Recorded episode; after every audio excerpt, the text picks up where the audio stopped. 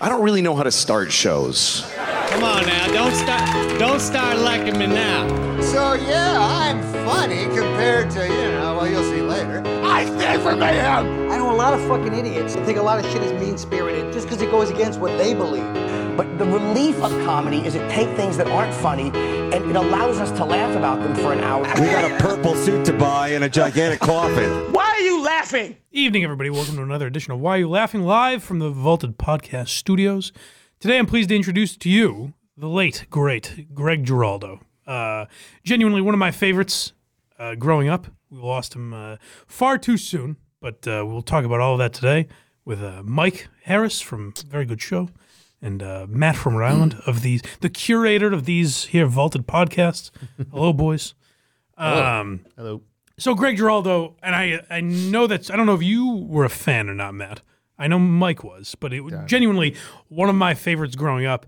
And I always say it's funny because this will come up later, but um, Giraldo was the guy like my favorites when I was a kid, or the kids, the, the guys that got me into comedy. Yeah. like the first album I owned and the first uh, Comedy Central presents that I would watch over and over and over again were Jim Gaffigan and Brian Regan. Um, the guy who genuinely, and I never even really thought of him like this until I was doing this episode, but the guy that like um, guided me from Regan and Gaffigan to the guys I like today was Greg Giraldo um, because I loved everything. He, I was like, oh, this guy's fucking hilarious. And so that brought me to guys like, you know, Colin Quinn with Tough Crowd and uh, Norton and Opie and Anthony. Like he was in so many of these things that I love today and involved in them. And and he was like, you know, kind of a mainstream guy with the amount that he was on Comedy Central and everything. Um, that he was the first guy that I f- like fell in love with comedically that led to a lot of what my comedy taste is now. So um, and and he's a name like people have remembered Patrice overwhelmingly. you know, like Yeah. Patrice is a name where he's probably more popular now than when he was alive.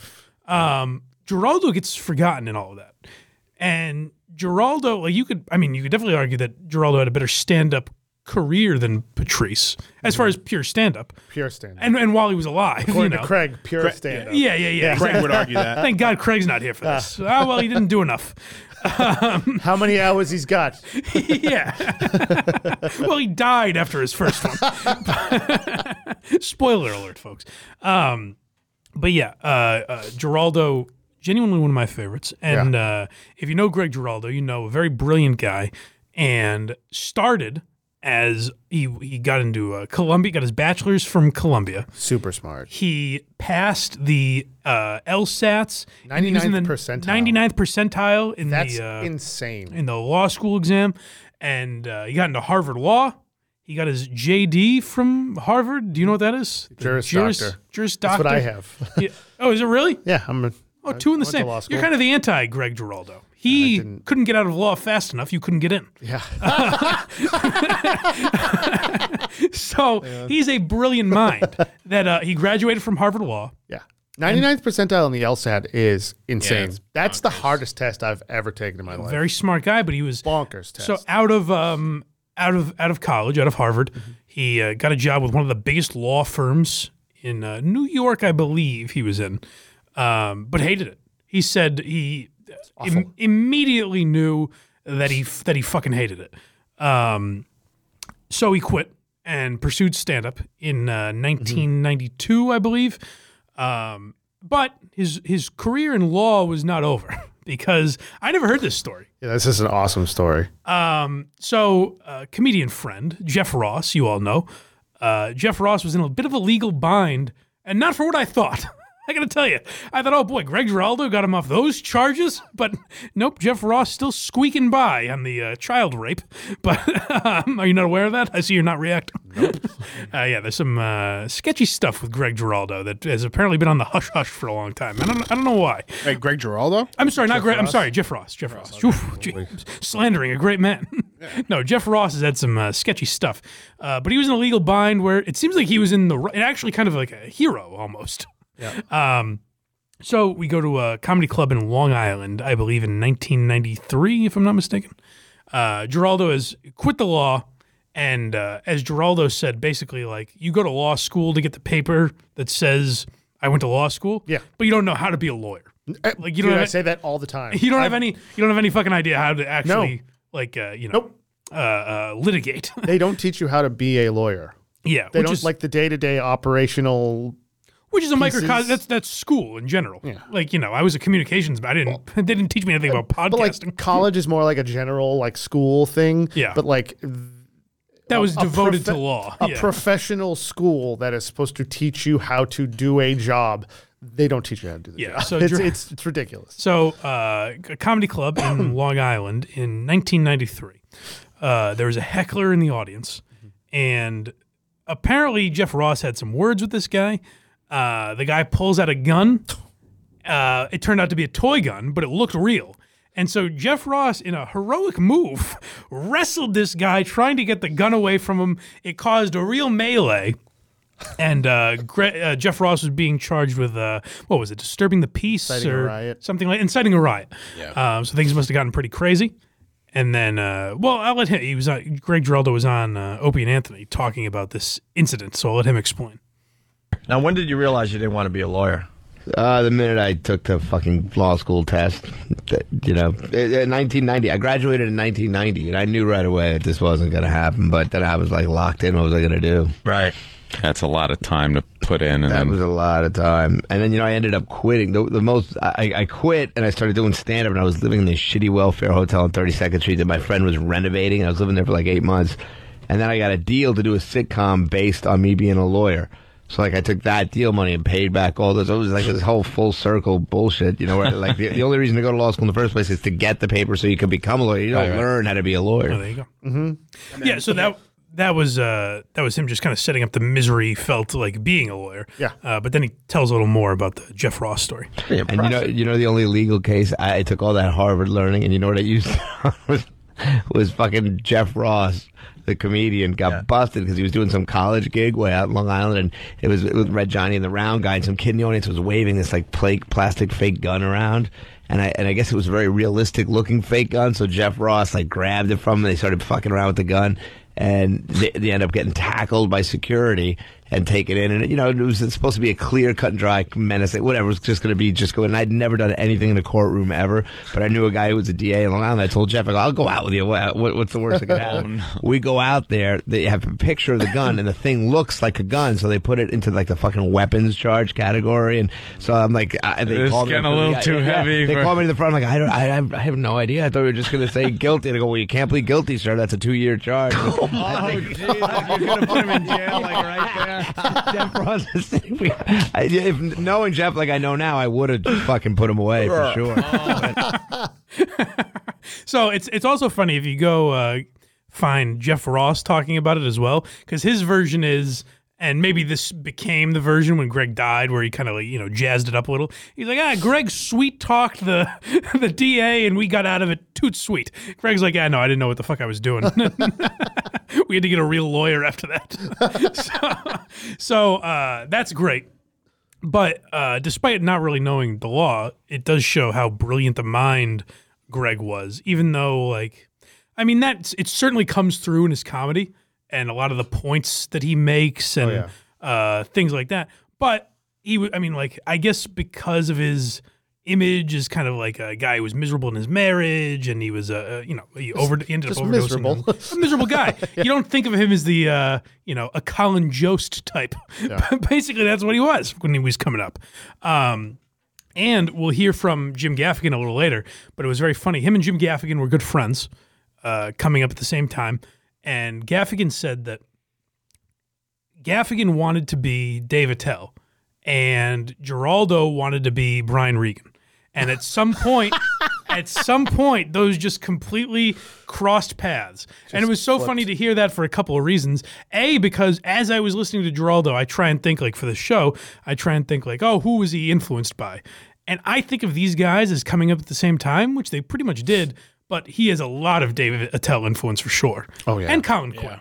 two guys that he was like not much younger than, but like they certainly had an, an impact on uh, him finding his voice. Well, I, and some of his cadence is almost a tell like Um, um, sometimes. yeah, too. he's got a little bit of that to tell. Yeah. So that's the funny thing is like you hear a lot of comedians rip people like, um, oh, uh, you know, there's a lot of children of the main names you hear: Hedberg. Hedberg, Todd Barry, Burr, Mm-hmm. and Attell is probably the biggest one. Oh yeah. Uh, you hear those all, and there, you know, there's a million others, but you hear those like, oh, the children of Dave Attell, because it's people, you know, Big Jay Oakerson's one, Sam Morril's one, who you wouldn't necessarily, like, if you listen to Sam Morril, you don't necessarily think of Dave Attell, but you see that there's definitely influence in his cadence and the way he talks and everything.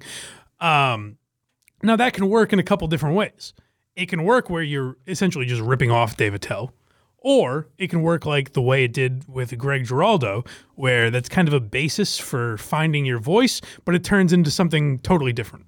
And you know, Dave Attell isn't making the same political points or even shit about marriage or whatever Right. that Greg Giraldo's. So that is like certainly his influence, but he spun it off into a totally different type of It's, career. Yeah, it's a it's like it's different flavors of nihilism. Yeah, yeah.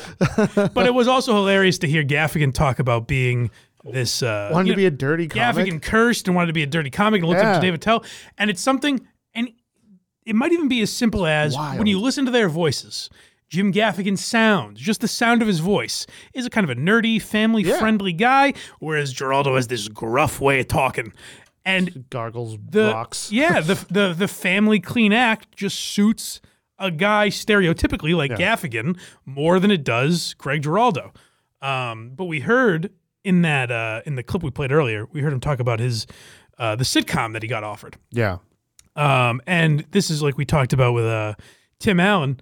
This was a theme in the '90s where if you had an act or an interesting story or whatever, then people would say, "Oh, let's give you a sitcom based around that." I mean, a Harvard trained lawyer turned comedian. That actually does sound like, a TV show. brilliant. Yeah. yeah. um, so they said, let's give you a show about being a lawyer, whatever. And uh, it was kind of a, essentially, I think it was Giraldo that I heard talk about this, where uh, he was friends with Ray Romano when they were young. And Giraldo got a sitcom deal, and Romano just got fired from news radio and replaced with Joe Rogan Joe Rogan. I and, forgot about that. And That's right. Ray Romano was down on his luck and miserable, and the industry wasn't giving him anything. And Greg Giraldo was on a skyrocket. You know, three years into comedy, he's getting TV shows. He's at the Montreal Comedy Festival and everything. And then Ray Romano got Everybody Loves Raymond. And Giraldo was kind of branded this guy who things were canceled and this dirty comedian and all that. So they flipped roles as well. Um, so it's interesting to see all these guys change kind of what they were or what they were set out as in Giraldo's career, like in his path. Yeah, you know? in his universe there. Yeah. Um, so speaking of his TV show, um, this is both him and Burr, I believe, talking about that sitcom. I started in 92, and then by- in 95, I did the Montreal Comedy Festival. There was an agent from LA that kind of discovered me or whatever. It was, it was kind of days when you could still do that. You know, if somebody saw you and then and uh, you were castable and had a story, you know, then, then you could just go to Los Angeles and, uh, you know, tell your, music your down. stupid story, and I some hate it. executive would give you money and develop a shitty show that would get canceled in three episodes. Pause for one second, Matt. Uh, Rewind a little bit because that's a clip from the actual show. But it's funny you said that, Mike. So this is from uh, the documentary they did on Comedy Central, Yeah. And it's called uh, "Give It Up for Greg Giraldo." And I think it was just like a one-hour special that they did, kind of in dedication. He was so, so tied into Comedy Central. Yeah. and they did you know an homage to him. There is a music bed in every. It's there's so not loud. there's not a clip without a music bed. it's so loud It's too. not. And I try. I was. I almost didn't want to include this because I was like, let me find a clip from this that doesn't have the music in the background. It doesn't exist except in the like sad moments where it's like we didn't see it coming. but like in those moments, they stop the music finally. But it, it's very obnoxious, so I apologize. But uh, now let's hear uh, the clip from the show, and then I think Burr talks about it a little bit. Canceled in three episodes. 8:30 weather. Oh my god. So Barry. Oh my god. What happened? Man, I don't know. We had a couple of bottles of champagne, a few hours of sexual gymnastics. If I had to put a name on it, I'd say we got caught up in Pope fever. I was f***ing awful in it. I couldn't act. I couldn't. I, I, mean, I stood there like, what? What's? What am I doing here? And that, you know, I done done comedy for about two and a half years when the show got on the air. So I was it was ridiculous. I was everything that was wrong with the nature of entertainment at the time. I think his lasted like three weeks and mine lasted like six. And then, you know, then the next time I saw him, you know, we were working like a Chinese restaurant going, yeah, yeah, this feels about right. So, so yeah, it is like he was kind of on a, a very quick rocket to the moon that stalled out quickly. Um, and you hear even in that, ma- it's not maybe it's 100% because we know Greg Giraldo now that you hear that and you're like that sounds weird. But that's no different than any other that's no different than everybody loves Raymond you know? Um, just the kind of you know typical sitcom type of style. And uh, I'm so glad he didn't get that because I don't know that we ever would have had Greg Giraldo. You know when we talk about like revisionist history with people's careers Yeah. and shit. Uh, he gets a sitcom that's on for five years we're not getting him on Tough Crowd or the true. roasts He or might still be alive. he's not the same comedian. Maybe for his life, it could have been a little better. maybe things would have turned out a little differently. But wouldn't be- for this show. Maybe he, wouldn't, he wouldn't be as depressed, but we wouldn't have had the same joy when we watch him. Um, although with Giraldo, you do you wonder maybe that would have uh, Made it worse. worsened his because the same way he felt like he didn't fit in a law. I think a guy like that, especially with his mind, his brilliant mind, I don't think he would have been happy playing the wacky sitcom dad or whatever the, the, that role was. You know, um, so very glad of, uh, for our sake that he didn't get that sitcom because I believe we're at the point where that led to Tough Crowd. Correct. Yeah. So, um, Tough Crowd with Colin Quinn, which we've talked about on this show before, uh, very influential in so much of what you see in comedy. And one of the best elements of that was uh, Greg Giraldo. Actually, Zach Amico has a great roast joke of Bobby Kelly where he says, um, uh, you know, Bobby Kelly is overweight, and a lot of people are worried about him dying, but he's got nothing to worry about because his friends are dying in order of how funny they were on Tough Crowd.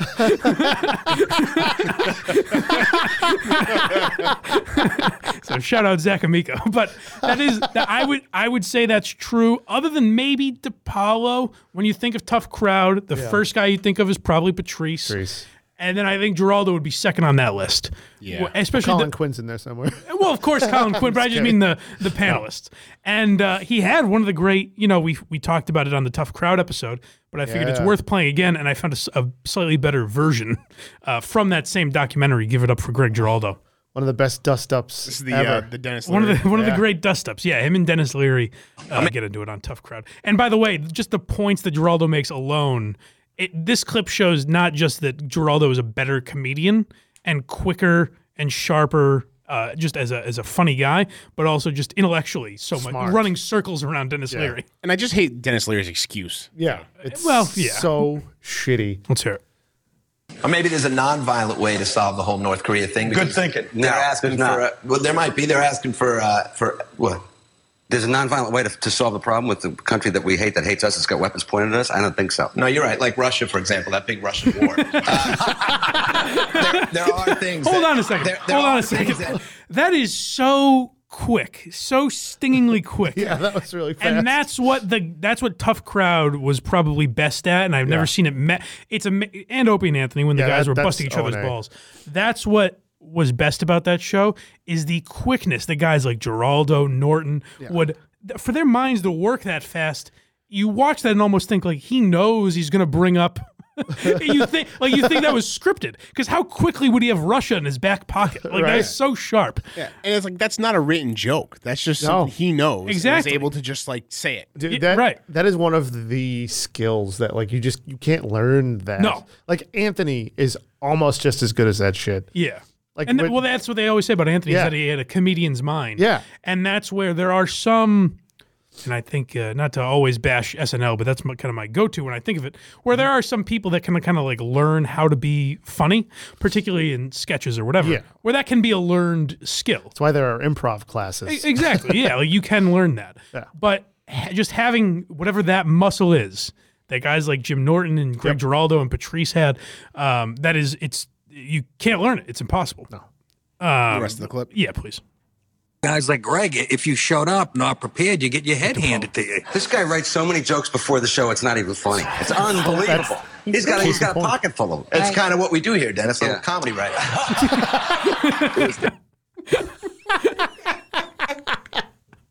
Was there more to that? That's where the clip ends, There's right? uh yeah. I think I believe though there's another clip. From that same. Uh, I'm trying to see. Because the, ne- the the line he throws out after that is, uh, Oh yeah, no, that, that that's it from that one. Yeah. Yeah. So Denis Leary talks about how he's like, oh, you're the kid that uh, told the teacher, would ask the teacher for more homework. homework, And he said, yeah, well, maybe if you did a little more comedy writing your show, it'd still be on the air. In that And then he got mad. In the in the uh, let's give it up give it up for Greg Yeah. Giraldo. Yeah. Denis Leary after that also has like a talking head as part of the tribute. Yeah. and basically like defends his point again on how he's like, well, I didn't understand. I, was like, I thought you just showed up and like bullshitted. Like I thought it was, just, but that was what he was doing. Like that's what it was. There's an interesting. So He's just better at it than you. Yeah.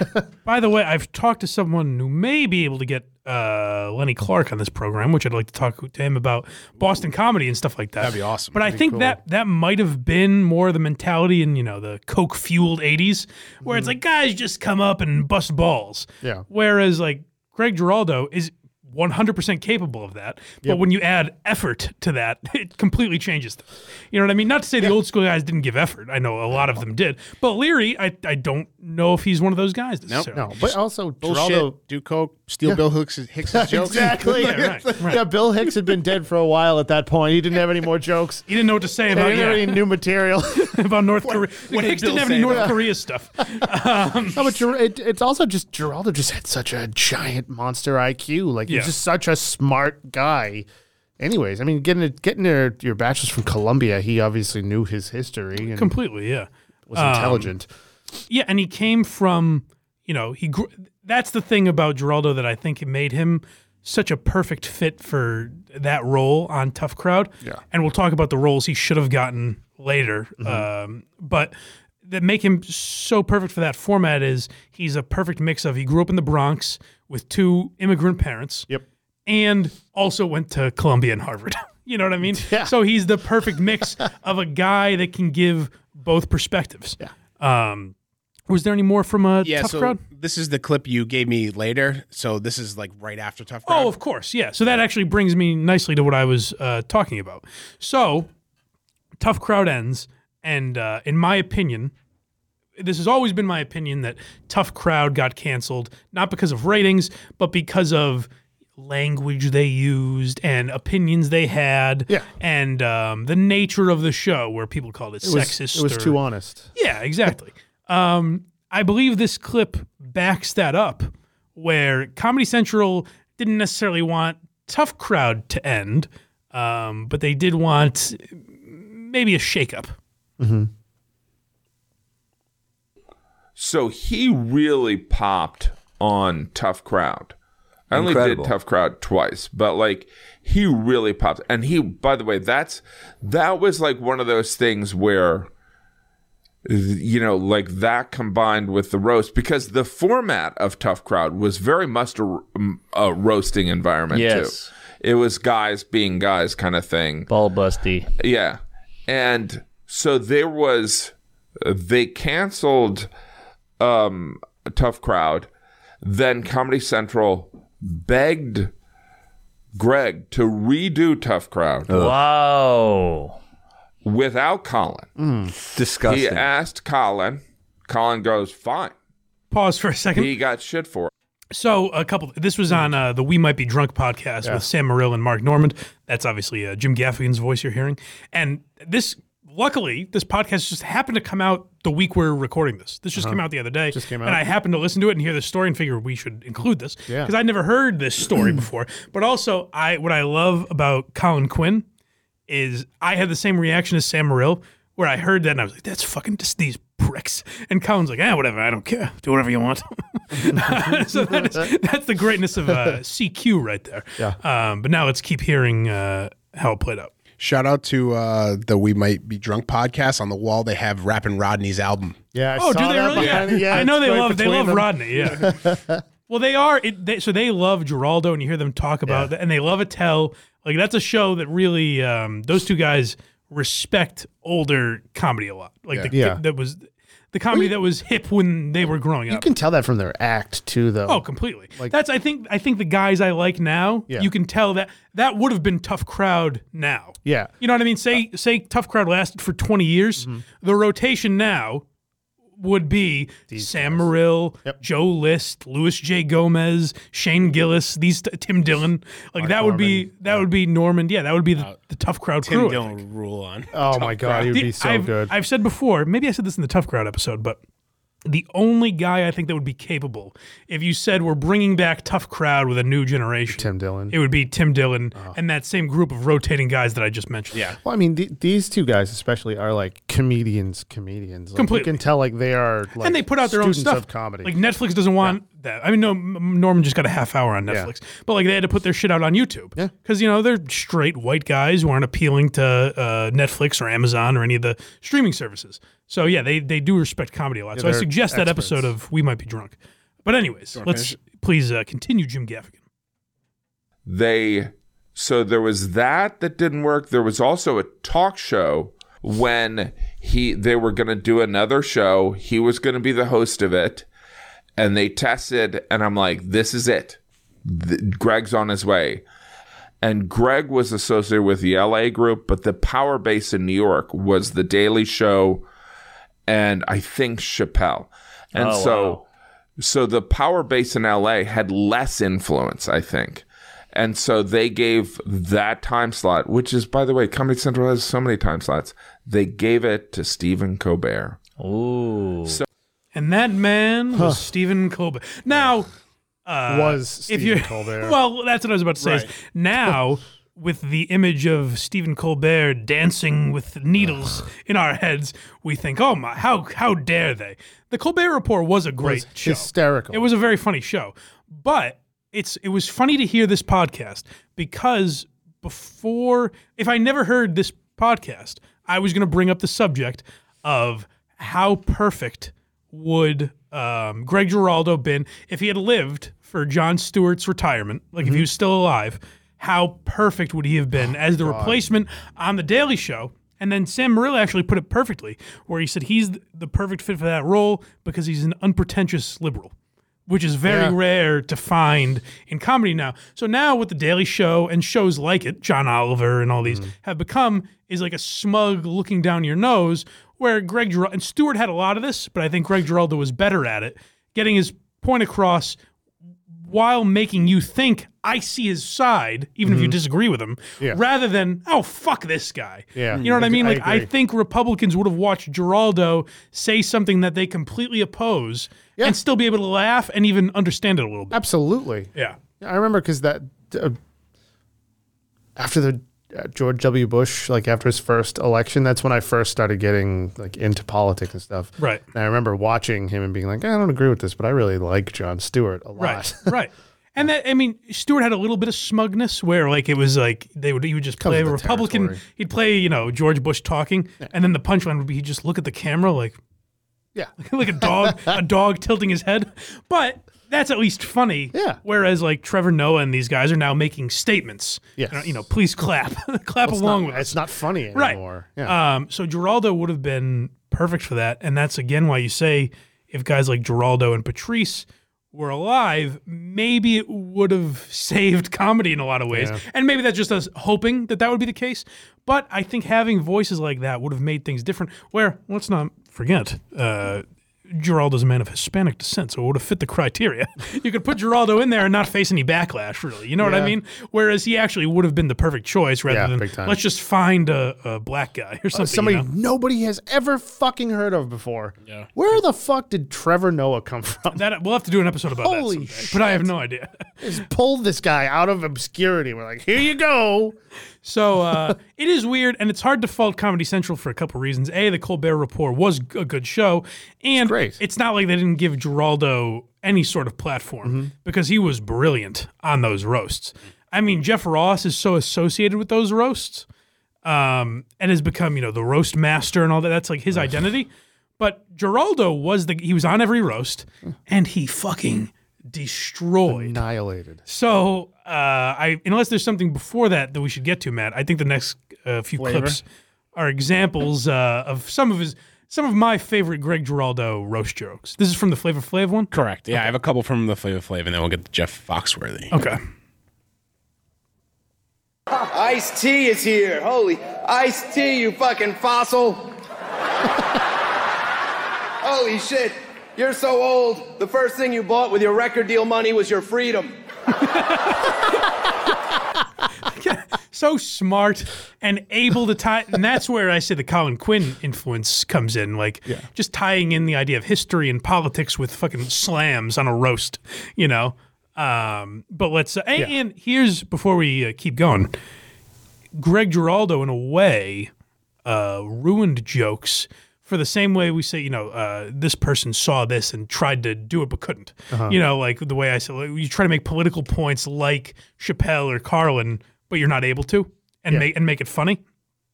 When people saw Giraldo do the roast, they said, "Oh, let's make you know some serious personal slams." And now, if you watch Roast Battle or the Roast Masters on YouTube or Yeah. whatever, it is two people that don't even necessarily know each other. Just say, uh, "So Jeff's mom is dead." and then a punchline about that. Yeah. You know what I mean? It's just like here's a here's a tragedy that happened, and now let's try. And, whereas Greg would craft these uh, brilliant jokes that are you know Yeah. pers- personal attacks of people, but actually genuinely funny and you know jokes rather than assaults verbally. um, so uh, now that I've said, now that I've gotten that off my chest, let's hear more from the uh, brilliance of Greg Giraldo. Here's here's one that might not be exactly what you just said. No, Still very funny. All right. Virginia Nielsen's here. Good to see you sitting up, sweetheart. I, uh, I guess you're in rehab, and I, I really, I really hope that works out for you. But, uh, but seriously, if you want to stop repeating the disgusting things you've done in the past, why don't you just get your pussy sewn shut? Think of how many spools of thread that would take. You know what? It do- no, it doesn't. Uh, it's not an example. I, but where I talk about the brilliance of Greg, just the idea of saying spools Yeah, of right. thread Yes, that would you're right, you're right. That little add-on just shows what separates him from just you know you're you're cunts wide. you're a Yeah, loose, right, you're right. a loose bitch. you know, um, it's just that next level, like just Yeah. language. And for all my Seinfeld bashing, I think that's what Seinfeld's very good at is Yes. using some of that language to make things funnier. Yes. Um, so now we go to the Jeff Foxworthy roast. yeah, these are some of my favorite. He has a couple. He has one.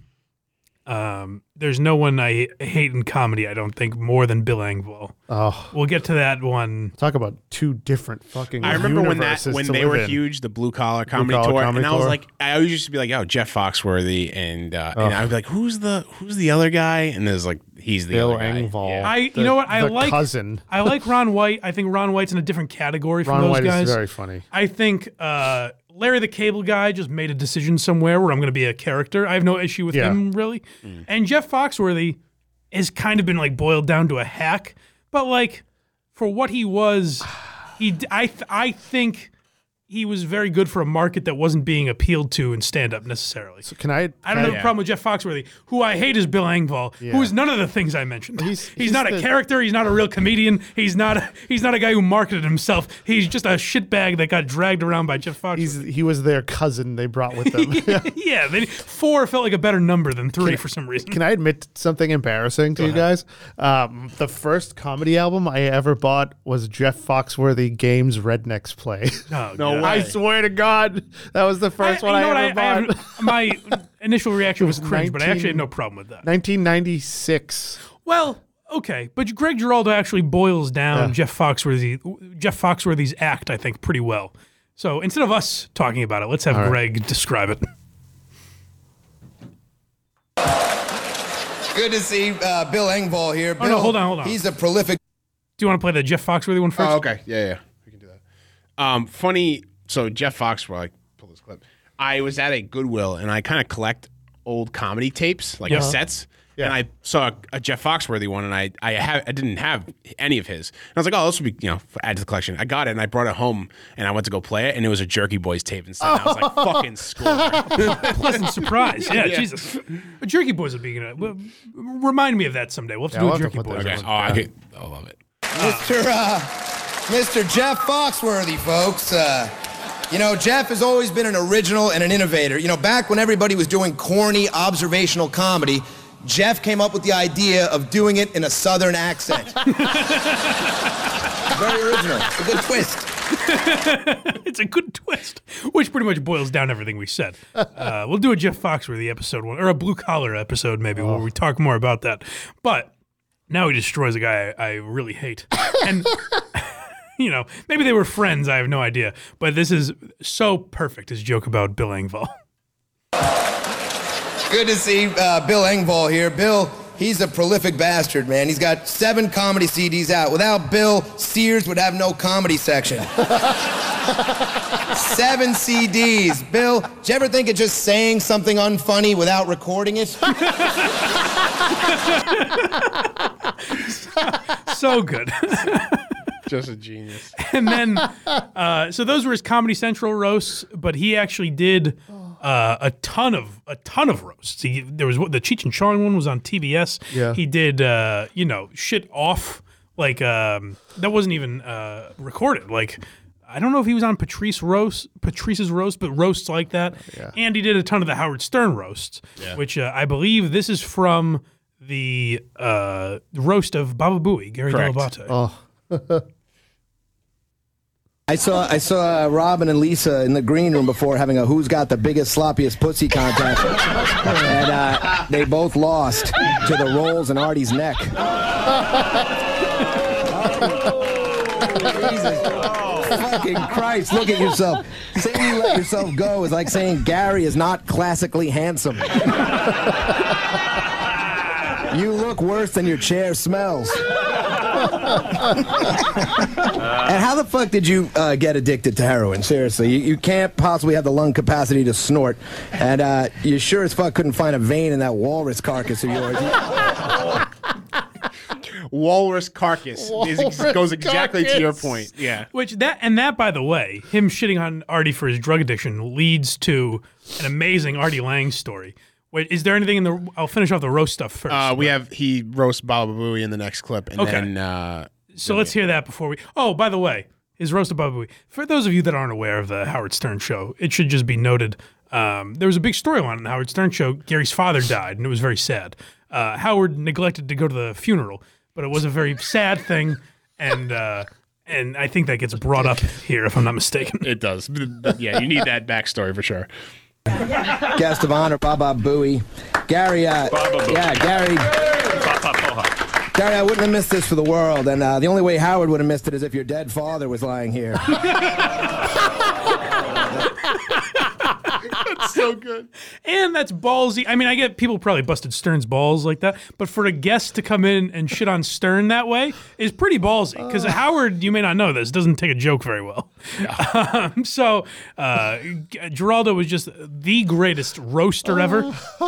I wonder. I don't know how early Jeff Ross started producing all of those. Maybe he was always. Maybe that was his brainchild, the Comedy Central roast. But like Giraldo was the darling of those for a long time, and on Yeah. every single one. So I do wonder if also like, you know, he had multiple lanes he could have gone down where uh, he would have been perfect for a talk show that is so prevalent now and actually been funny. Um, and he would have been an amazing, you know, roaster, which became Jeff Ross's entire career, where he had you know shows based around it. Jeff Yeah. Ross offends America, whatever the hell it was, um, Hmm. things things like that.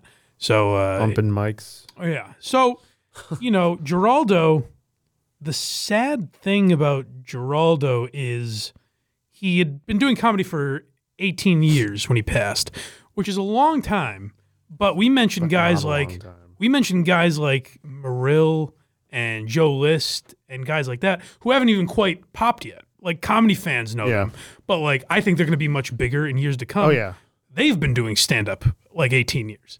You know what I mean? So Giraldo was really like coming into his own still as a know. stand up, and he had only released one album before his death. He had other comp like Comedy Central half hours and stuff like that. But like, it is amazing to think he was so young that he haven't even he hadn't totally found his voice yet. you know, 42? yeah. Yeah. Um, so he's kind of just coming into like the prime Brutal. of his career for a comedian.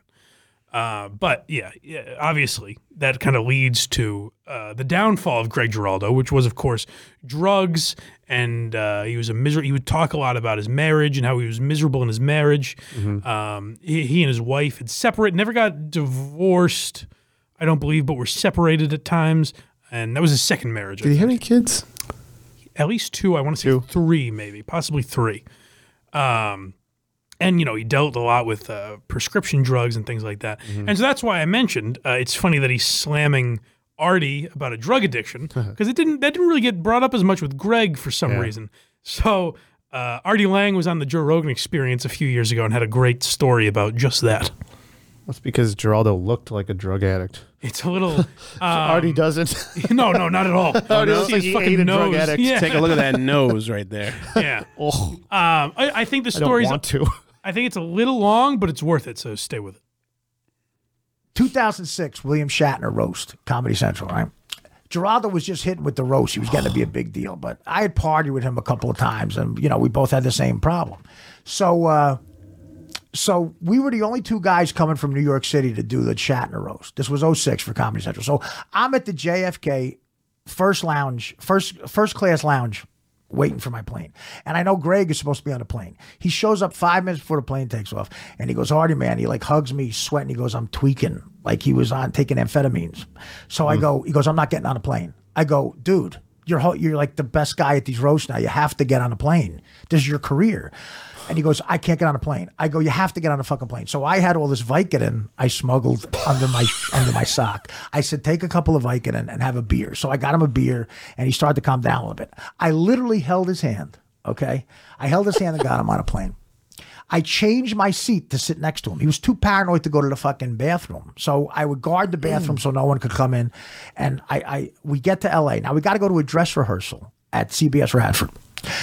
Farrah Fawcett was on that roast. So now he's still freaking out, paranoid, and he he want he goes, I'm gonna hug Farrah Fawcett. I go, you can't go near Farrah Fawcett.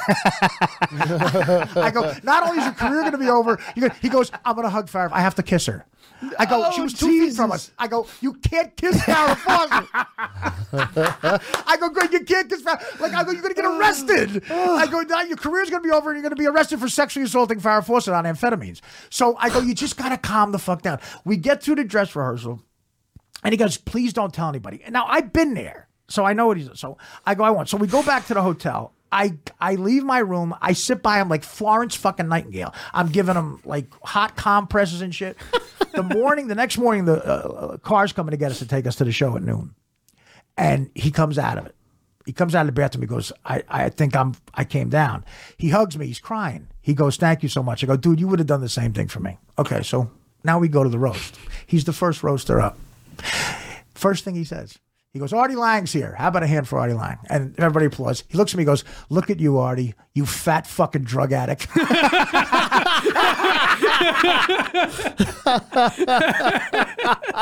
Unbelievable. And but just a Oh. side note that Artie Lange is whatever he has become today, he's one of the best storytellers Oh, of all hell time. yeah. Yeah. Like he's amazing, and that's why he was so great on Stern Show. Like his ability to take you through that story is unbelievable, and it's a rare moment where like Artie is the coherent one. I know, right? you know, How fucked up are you that Artie's taking care of you? exactly. Yeah. He's pulling Vicodin out of his sock, and he's the sober one, and he's the he's the okay one. I mean, we keep checking off people that uh, Artie Lange has outlived. I know. It's, it's astonishing. Well, where's the lie in that, though? I mean, he is a fat fucking drug addict. Hey, that's what's so brilliant about it. And he's also, to Artie's credit, the guy that finds that funny. You know what I mean? So that's that's what's so great about it. But it is fascinating to um uh to to you know kind of realize that uh, duality where Giraldo was not really thought of as that guy. Like you did think of him as kind of a Yeah. miserable comic, but you didn't think of him as a drug addict. And I heard Burr talk about this, and Burr was saying like, it's because he was so smart Yeah. and seemed to have it all together. And you know, maybe even when he was fucked up, I don't know. But like in moments where you questioned him, he could have a stingingly quick line, and then he'd be like, "Oh, there's nothing wrong with this guy." You know what I mean? Like, whereas I, I've seen Artie Lange Get all his and- faculties. and, fuck, fucked up. You know what I mean? Yeah. Like whether it's on Stern show or his whatever.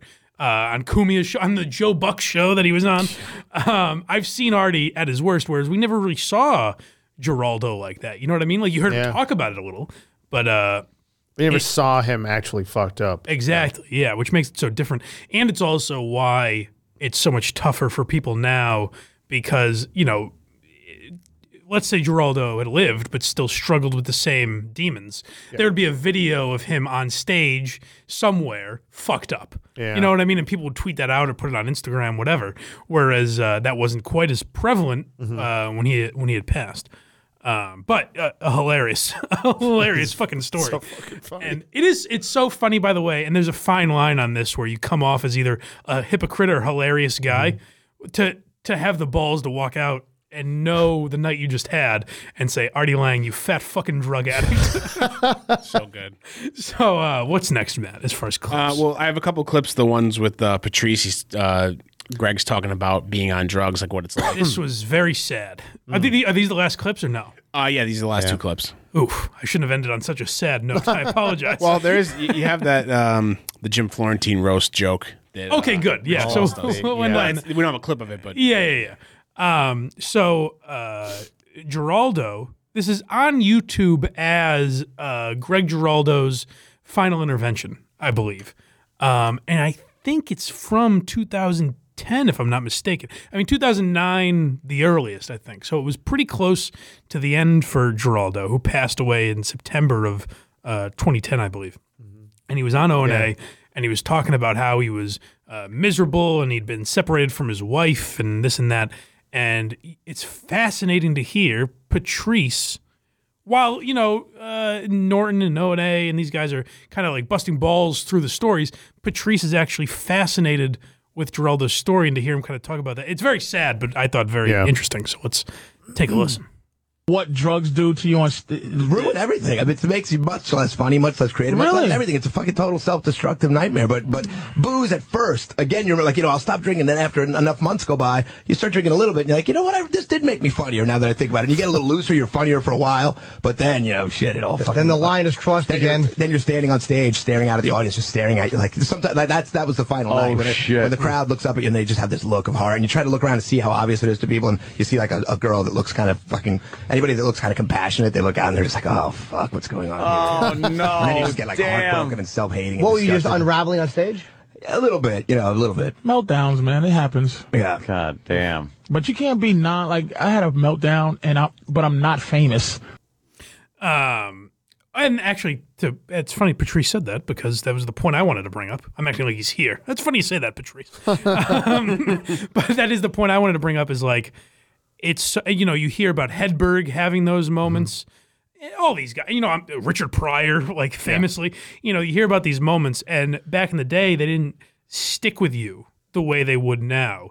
And there's a good and bad to that because, you know, the fact that you if Giraldo were alive today Mm-hmm. and a video came out on Twitter of him all kinds of fucked up, maybe that opens his eyes and says, "Oh Jesus Christ!" Yeah. And whatever you know, public backlash or mocking he gets, whatever, maybe that straightens him out, or that sticks to you forever and that worsens your depression and your addiction and all that sort of thing. Maybe, but I think an aspect of that, like you were saying, I think seeing yourself on stage, like from the from the third person perspective, you're like, Right. Whoa, what the hell did I do? It's not me. Yeah. So in a way, it can help, sort of.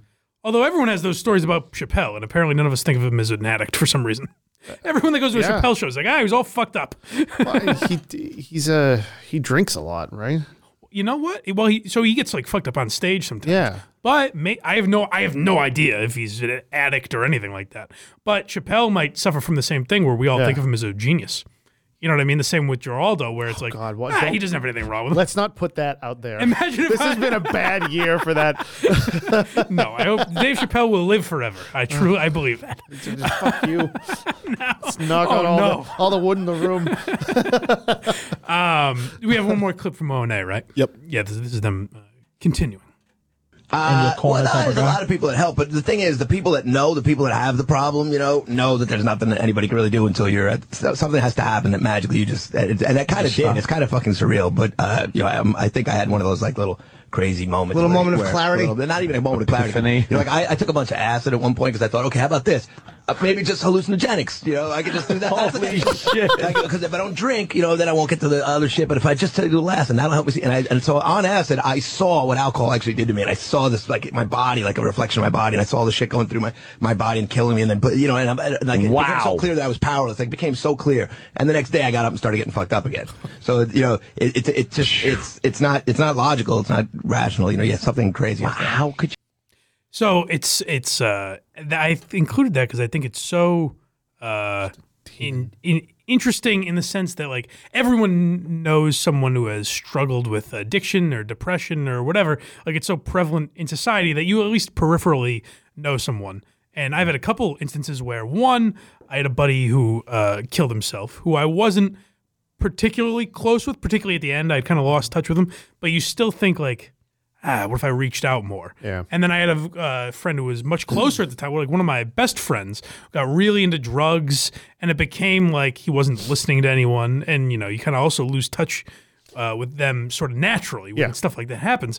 But you beat yourself up over and over again, where you're like, ah, what if I what if I reached out to him more instead of just saying like, there's nothing I can do here. Yeah. So there, it's tough because you should always reach out and see what you can do if it's a friend or a family member Yeah. or whatever. But also, as Giraldo's saying there, there's nothing you can do for a person, whether it's depression or addiction, until they commit to Until they want it. doing something about it. You know what I mean? Like it's tough. It would have been Yeah. impossible, no matter how good a friend you are, or whatever, to get Giraldo out of that state. And it's interesting to hear him so lucid talking about that. You know? that. Yeah. And addicts are so frustrating too. Like Sure, yeah. when you're when they're on stuff, they're just so stubborn. They they're, they lie and Well, even just- as, take an example of a, fault, as a guy of a, of a take an example of a guy we don't know that I've never met, uh, Artie Lange. Yeah, who you hear.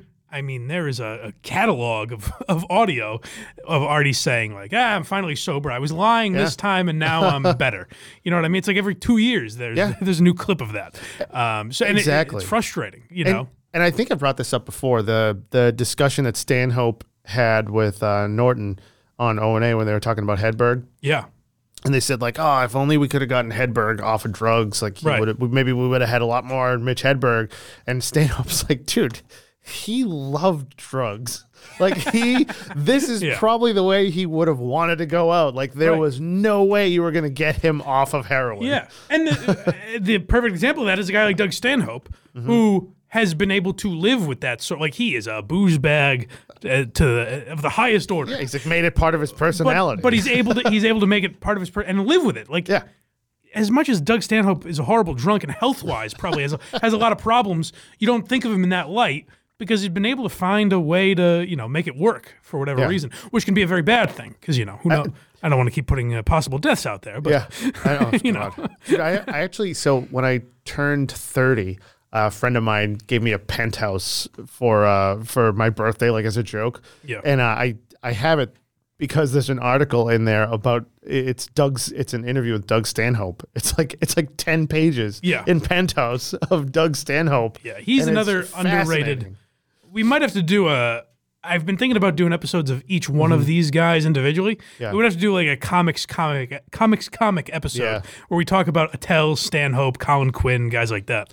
Um, that have never gotten the respect they deserve from, the general public. Yeah, exactly. but are who are like worshipped by other comedians completely and, com- and comedy fans. Yeah. like no one loves Dave Attell more than the Other crowd comics. at Skankfest Yeah. or comics. Yeah, but like you know, you go out to a, middle America housewife, she's not gonna know who the fuck Dave Yeah. Attell is. You know, But even Amy Schumer, when she made um, what the fuck was that movie?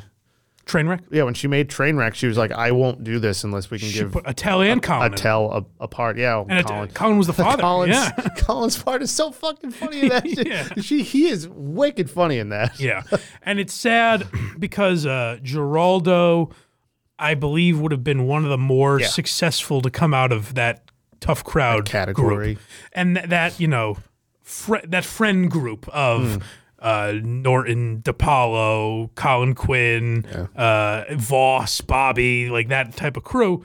I think Giraldo had the potential to be the most successful, and he was brilliant. Yeah. I guess the other aspect of that is like, you know, you it's it's hard to like you said, Mitch Hedberg loved drugs. Yeah. You know, it's hard to say. Maybe Greg Giraldo gets sober and goes down some crazy political rabbit hole and becomes a guy that can't get off of that. You know what I mean? Like I don't think he would have, but like there is an angle of like maybe that's how everything was supposed to go. You know? Oh, yeah. Like it's sad to think of it that way, but like who knows if uh, some of these guys lived? Like uh, the example I always use is like it, if Kurt Cobain lived another thirty years, maybe he'd be on MSNBC right now railing about Republicans. You know what I mean? Like just be one of those guys where you're like, oh boy, like- like he, he used to be great. Gaffigan's a little bit like that. It was also before we uh, close up here. It's interesting to go back and listen to that episode of We Might Be Drunk because you hear a little bit of, you know, Gaffigan references he wanted to be Dave Attell. Yeah. You hear a, a little bit of that and also how it doesn't come off as naturally, even though I think that is him. Right. It doesn't necessarily come off naturally, which is why he fits the Brian Regan mold better than the Dave Attell mold. You know, it's interesting. That's a great, go, go listen to We Might Be Drunk. It's a good episode. Is there a uh, just to just to jump off and just to go on a tangent? Is there is there a smarter, like more brilliant, like device that a comic has come up with recent recently than uh his than Gaffigan's like voice in his head character? You know, if you gave me time to think about it, maybe. But yeah, that is a that is a very funny. There's Brilliant. Not, I was trying to think of someone who's done something like that, and I couldn't really. Just brilliant. Like Um, it's that is that alone like puts him like uh, in, Gaffigan's funny. Gaffigan's gotten Gaffigan you is know washed brilliant. away as like oh this family friendly hack. He's not that. He's a funny Brilliant. comedian. Uh, I didn't love his new special particularly, but he's, he's funny. Uh, anyways, uh, were there any clips before we uh, close out on the great Greg Giraldo here? That's it for the clips. Okay. So, uh, sadly, um, Greg Giraldo was supposed to play uh, a New York recovery benefit, Mm. and he was supposed to introduce Courtney Love. And that was uh, like an afternoon event Yeah. that he did not show up for. Um, and then he was supposed to play the Stress Factory in New Jersey, and he didn't show up for that either. And uh, you know, obviously they put the uh, the search out for him and found him in his hotel room. He had overdosed. This part of his death I was not aware of. That he remained on life support for a few days. He was I didn't a- know that either. coma. I didn't know that. And then his family chose to. Uh, I guess it didn't. You know, obviously didn't look good. And his family chose to take him off of uh, life support, and that's when he passed away. Um, September 29th, I think, 2010, if I'm not mistaken. Um, and it was very sad. There were a ton of, you know, a ton of tributes. People loved Giraldo, and like I said, I was that was the first death in comedy that I was affected by. You know, like in in the sense that I was a genuine fan of this guy, and he died so young, and to me so unexpectedly because I didn't know he was battling not a lot that of type of people did. addiction. I don't know how many people did. Yeah. Um, well, I, I say not a lot of people did, but like if you listen, like you Yeah. heard him on O and A at the time or whatever, you would have known that. Yeah. Um, you had to catch that episode. Exactly. Yeah. Um, which, by the way, that's about a forty-five minute appearance of uh, Giraldo. Worth a listen to Yeah. hear him and Patrice. And Patrice is like fascinated with some of the questions he asks. So But you, you said his family made the decision to take him off life support? Yes. Given the state of his marriage. Ooh, interesting Let's point. look into his wife here. boy, we always manage to find a way to implicate it was people. murder.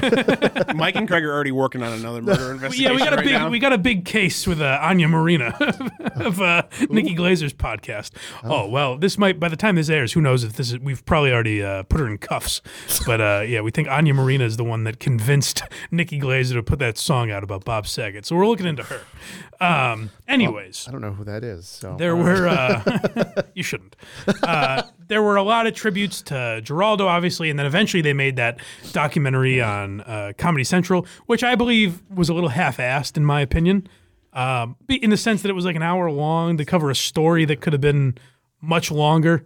Uh, and also, like, the music was very distracting. God, that was awful. But I'll give So him this: loud. they did get all the right people in that documentary. There's uh, Colin Burr, uh, Bob Saget is in there, uh, Sarah Silverman, Gaffigan. Um, there are a ton of names, but all people that like knew Greg Giraldo. That were part well. of that universe. Uh, anyways, um, uh, we'll we'll close with this on uh, the legendary Greg Giraldo.